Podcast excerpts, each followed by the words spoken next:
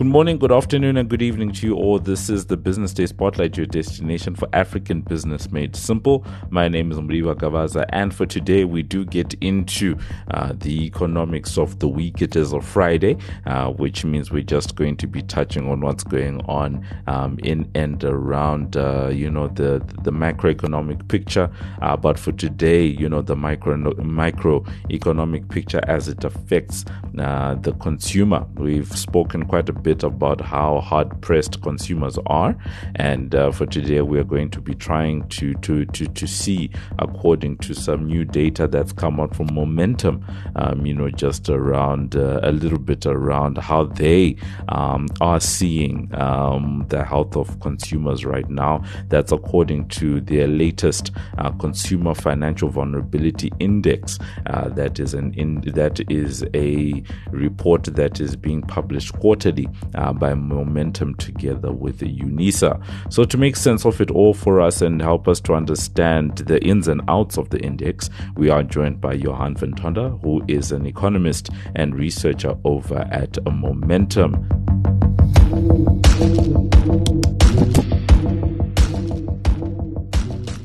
Johann, greetings to you this morning. Hey, and thank you. Nice talking to you.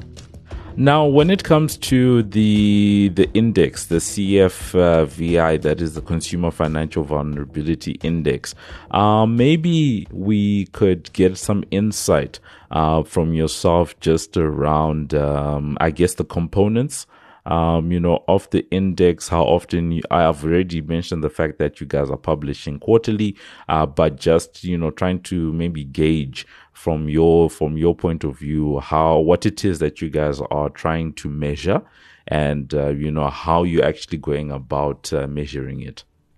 Yes, um, the index started way back in 2009, and we've ever since publishing it every quarter, as you said. Now it's it differs from the normal type of consumer survey when you talk to consumers. Uh, in this part, what we do is we actually talk to everybody serving consumers. In other words, we get the views and opinions from banks, from insurers, from retailers, from researchers, from municipalities, everybody dealing with consumers because they've got a very very good view from their finance from their financials their sales um, etc about what's happening to the consumer. And so what we do is we normally ask like 12 questions. The 12 questions cover the four areas of consumer finances in other words income their expenses our savings as well as our debt. So then we measure the four com- subcomponents, and then we get an overall score of what's been happening. Now, good score would be above 60 points. Uh, a great score would be above 80 points. So what we've been seeing uh, only in one quarter since 2009, it touched 60 points ever since it's been running around 40 points uh, up to 50 points, uh, between 40 and 50. So if we look at the third quarter numbers, as you asked, um, if I can use an analogy, it's improved. That's the good news. It's improved. it's now yeah. 50.9 points. It's up from 49.3. But it's like if you write the test and you score 30%, you just passed. Now you've improved to 31%. Um, that's basically what it is, uh, going up from 49 to 50 points. You're still not doing great. It's a little bit better than the 30%, but really you are in a, in a very, very vulnerable space still although not as vulnerable, but still very vulnerable. So that's basically what happened in the third quarter. It is an interesting way of uh, measuring what's going on, you know, with with consumers.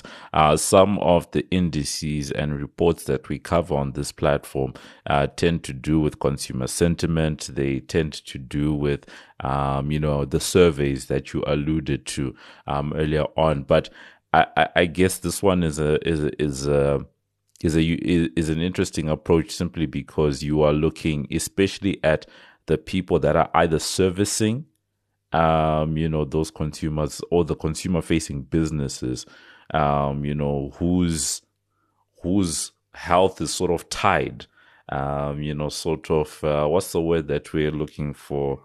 Um symbiotically i think that's the word yeah. that that yeah, that i'm looking for that there's almost a symbiosis between consumer health and the health of a consumer facing business because if consumers are spending less you know, then certain businesses are just not doing as well.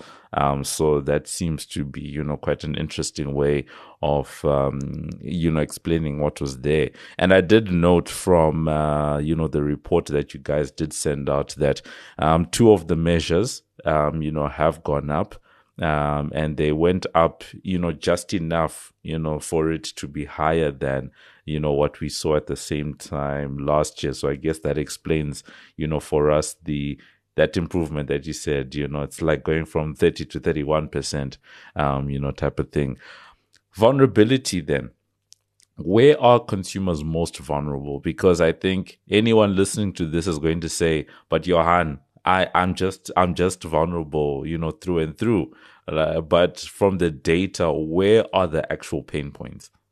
Yes, uh, you're quite right. And with the four uh, sub indices, in all four sub indices, they are still vulnerable. Two increased above 50 points, that's income and expenses. Um, now, as I said, it's not even close to 60. And to get to 60 is very, very hard. Uh, it's not easy. It's going to take like almost a miracle to get to 60. But the thing is, in those two, it improved. And I'll explain the domino effect right now. On the income side, what's happened was a lot of the uh, consumers or received salary increases. So they had a little bit more to spend in the third quarter.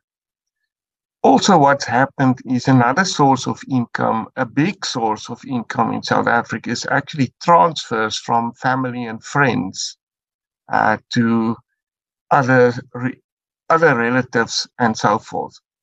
So, because of salary increases and so forth that was received by, say, uh, family and friends, they were able to make and continue their transfers to other people.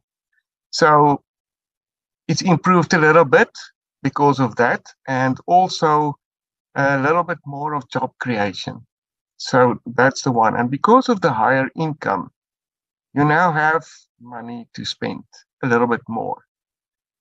And what it means is you can now try and stop a gap that existed or repay a little bit more debt or maybe uh, save a little bit more. So we're going to get to that, to what the consumers actually did.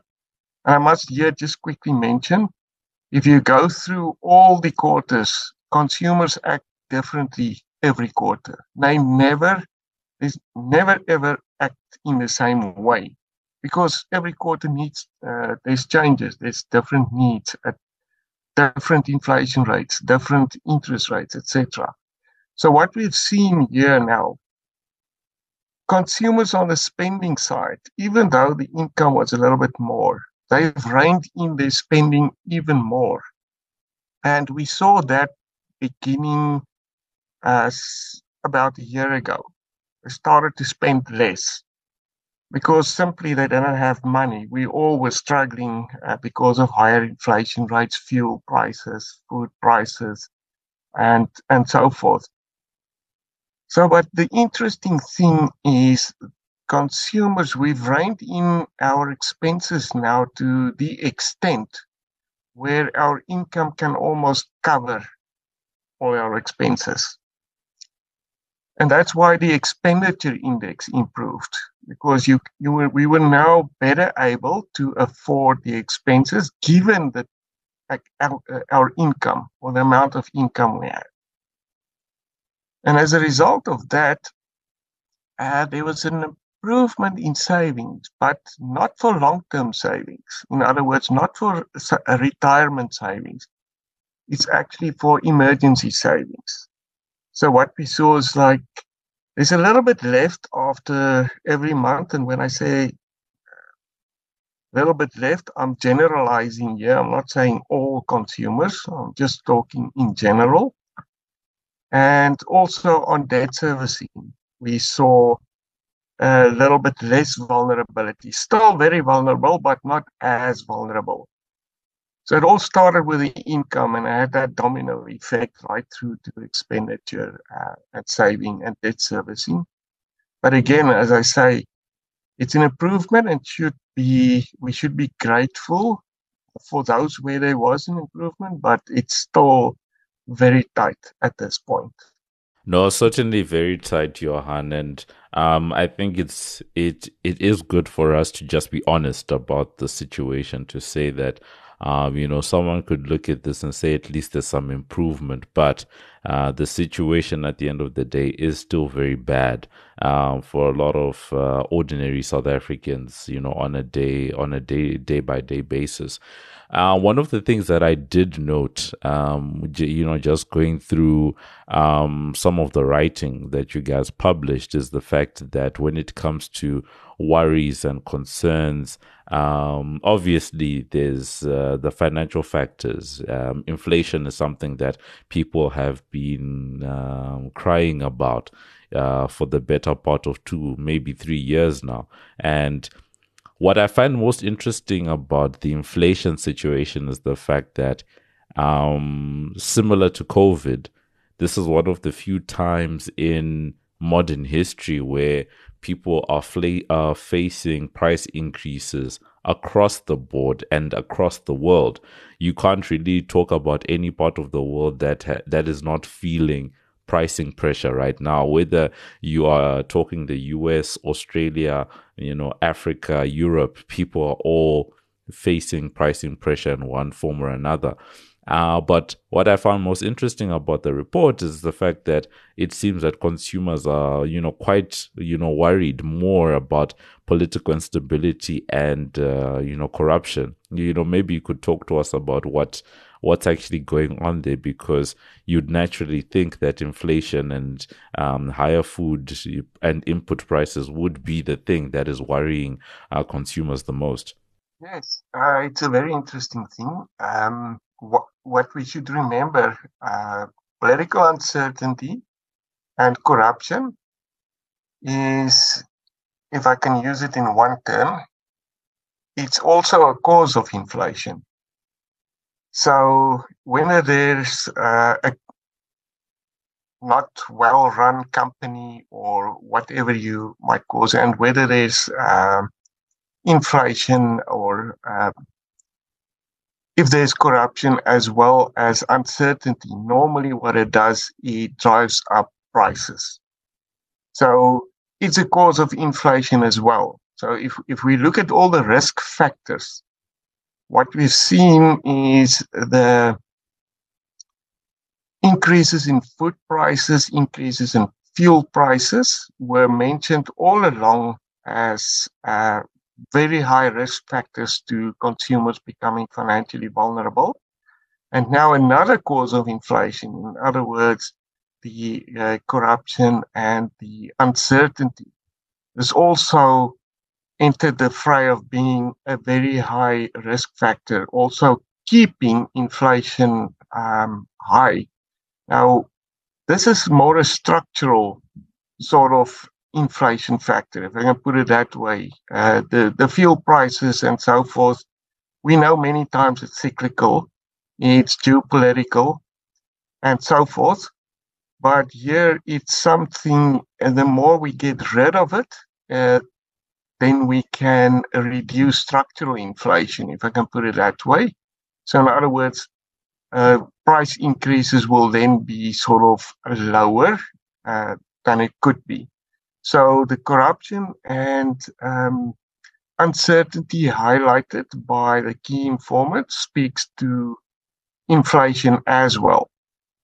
So that's the main reason for highlighting that as coming through as a very high risk factor to consumers' finances um, in the third quarter.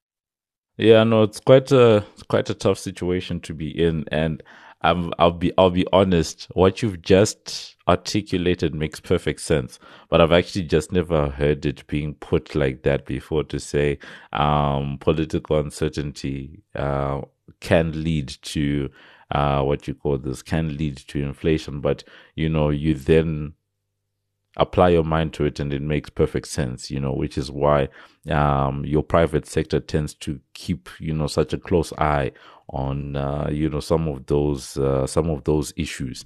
Um, you know when you are thinking about it um, yeah when you're thinking about it from that point of view. And then i think the other one is the fact that um,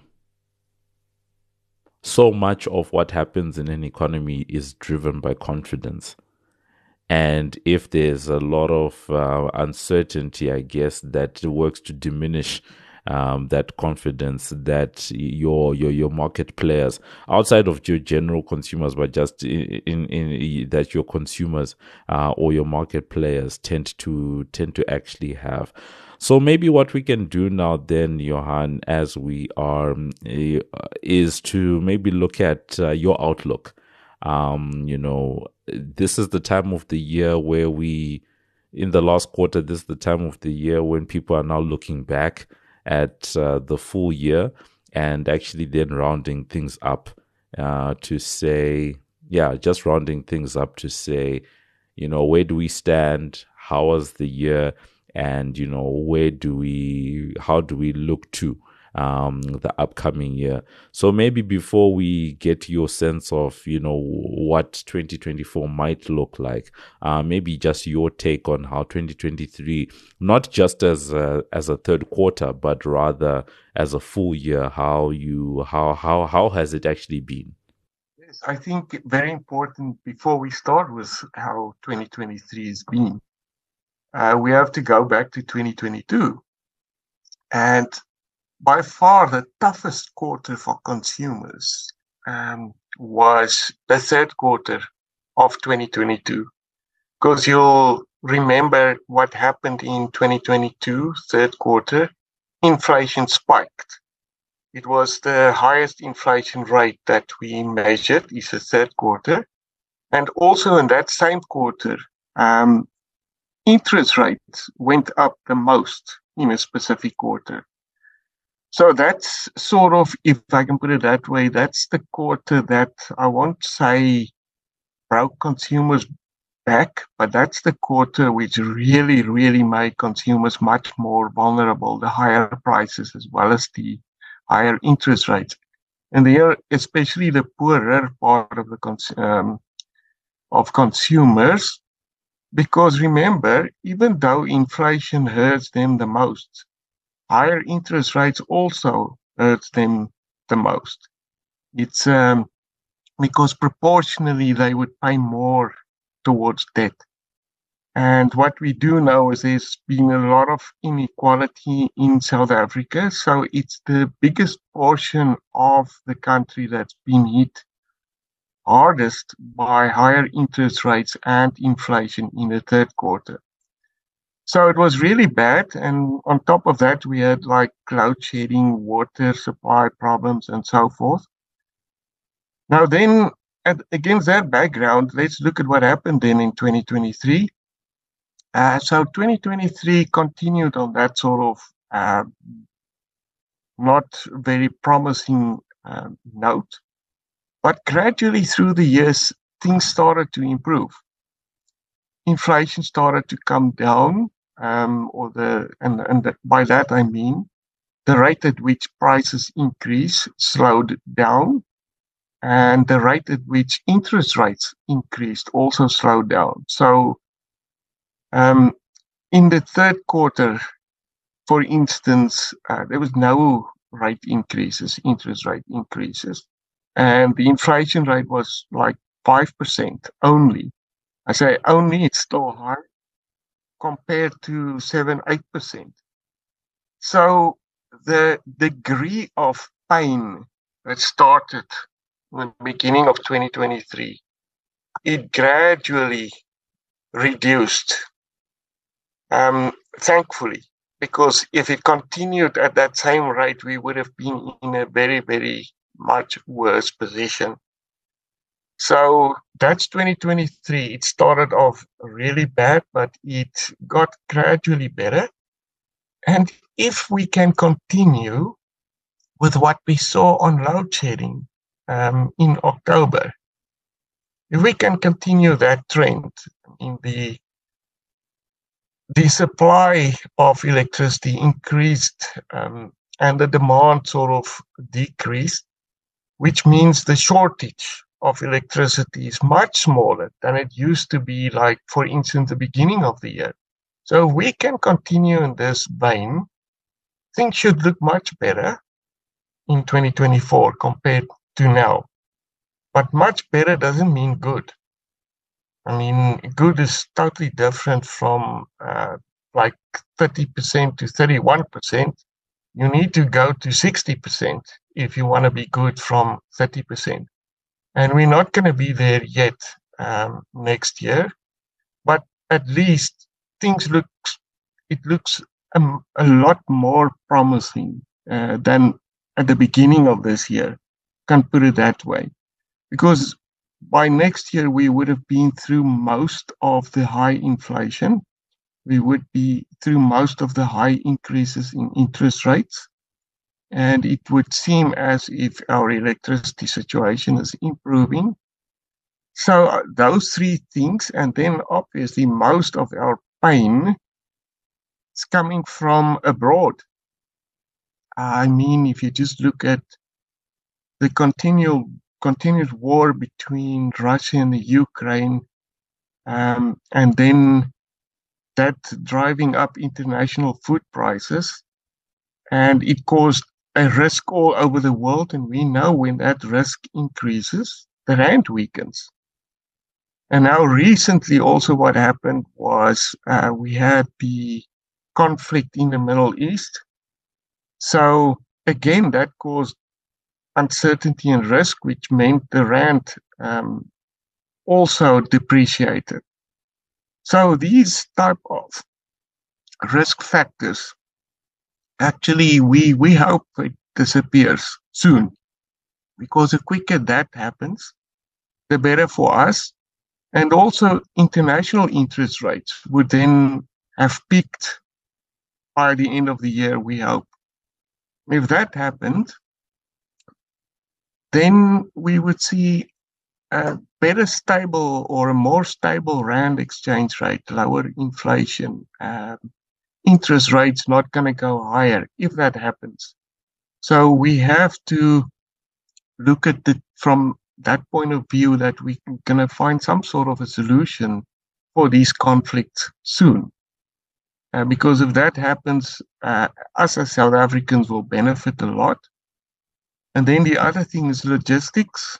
There's already plans to improve the rail and the roads and so forth.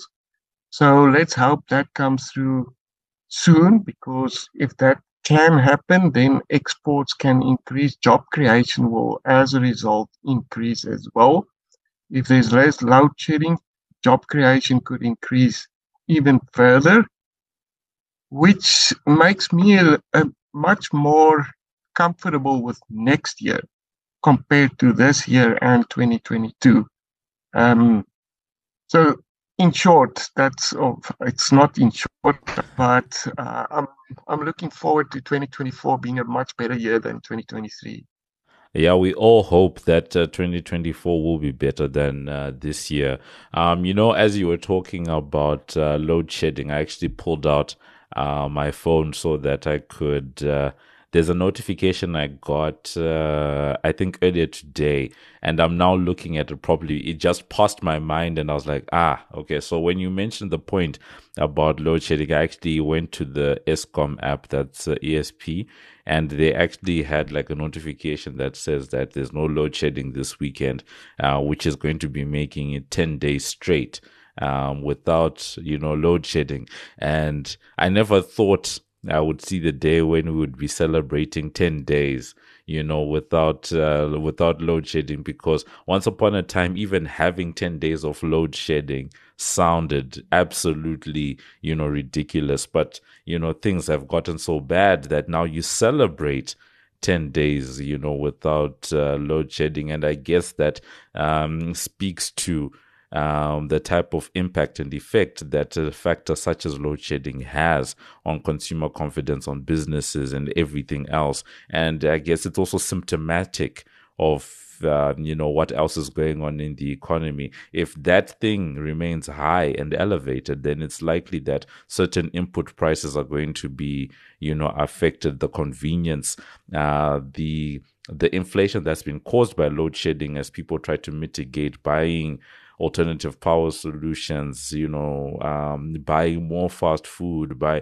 yeah it's it's it's a lot to it's a lot to deal with before i let you go johann this one is just uh, it's an observation that i've made it's a little bit anecdotal uh, but I wanted to maybe run it by yourself as a professional to see whether there's an actual cause of concern or whether I'm thinking too deeply about this. Um, as a as a you know what would be considered a a young professional um you know um in the country. I've noted that uh, many uh, of my compatriots and age mates because of all the uncertainty that we've spoken about today are looking elsewhere um you know to to to perhaps set up in other parts of the world. Um you know the UK Canada and Australia um, are some of the places that people are considering going to or places that people have already um, you know emigrated to. How much of a concern is this you know if at all? Well the thing is if you look at the statistics um, the big issue is the skills that we're losing. Um, because high skills create jobs the more people that emigrate with high skills, the lower the chances of creating more jobs. And we have a massive um, unemployment problem in South Africa. So it definitely is a concern because we're losing um, not just the highly skilled person, we're also then losing the jobs that highly skilled person would have created going forward and also the solutions that highly skilled person uh, could have come up with for a challenge in this country because we are known for uh, finding very creative solutions to our problems. Um, so it's not just, as I say, the person's leaving, but then I must add, it's not just a South African factor. It's uh, happening all over the world. Youth unemployment is a big issue all over the world, and everybody's sort of uh, looking elsewhere, not just in their own countries, for better opportunities. But uh, what makes us unique is that we don't have a lot of high skilled um, people. So losing them increases the scarcity of, of them. And therefore, we should actually try and convince them not to go. Because if we do that, we we retain them and we retain future jobs they would have created. So that's actually the the issue um, in South Africa is a scarcity of high skills, and we can really not afford to lose those people. Uh, whether they're the youth or whether they're middle aged or even experienced. Uh, we learn from each other. The transfer of skills from the more experienced to the middle aged to the youth. Um, because experience you only get from by getting older, um, unfortunately, and by learning from the elder. And that's why we also need um, those people. So that's where we end off, um, you know, um, a little bit on a, on a, on a somber note, um, just around the state uh, of the country, the state of the South African economy, and the types of behaviors that uh, you know that are resultant um, because of some of the uncertainty. Uh, because we were looking um, at uh, momentum and uh, UNISA's Consumer Financial Vulnerability Index uh, for the third quarter of 2023.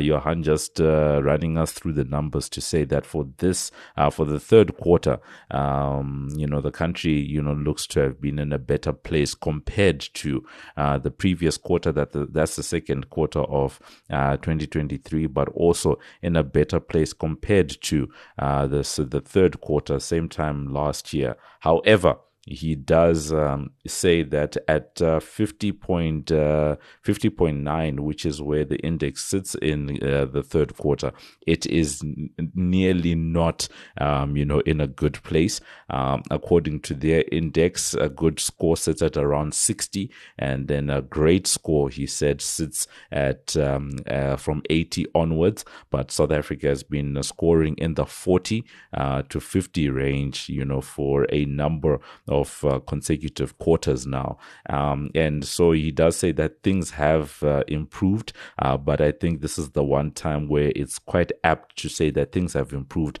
marginally. Um, it's not uh, anything great, uh, but there is uh, some movement in a positive direction. Some of the huge factors that are, are affecting consumers tend to be Obviously, he said that um, you know some of the incomes have gone up, which has helped to you know push that metric up. It's helped to manage a little some uh, level of expenses, you know, which drove the overall index uh, marginally higher. But issues such as inflation, issues, issues such as political uncertainty um, are still, you know, hampering the economy as a whole and hampering sentiment uh, amongst consumers. We spent quite a bit of time talking about load shedding and the effect that something like that has, um, the, the, the, the, impact of um, political uncertainty, and then, you know, the fact that we do see some people now choosing uh, to leave South Africa and what that actually means going forward. Lastly, he does say that, um, you know, a little bit more comfortable about where we're going in 2024 because there has been um, move, um, improvements that have been seen from 2022 into 2023. And, you know, just hoping uh, that uh, in 2024, as, you know, we are coming down I'm hoping that finally will be because I remember same time last year we had been saying that we were hoping that we would be on the decline when it came to interest rates. We had hoped that, you know, in late 2023, we would have plateaued in terms of interest rates and that we would start to see the dip. Uh, but we hope that that's actually going to materialize in uh, 2024. So that's been it. We were chatting to Johann Van Tonder, who is an economist and researcher over at Momentum. Johann, thank you so much for being with us today. It was a pleasure. Thank you.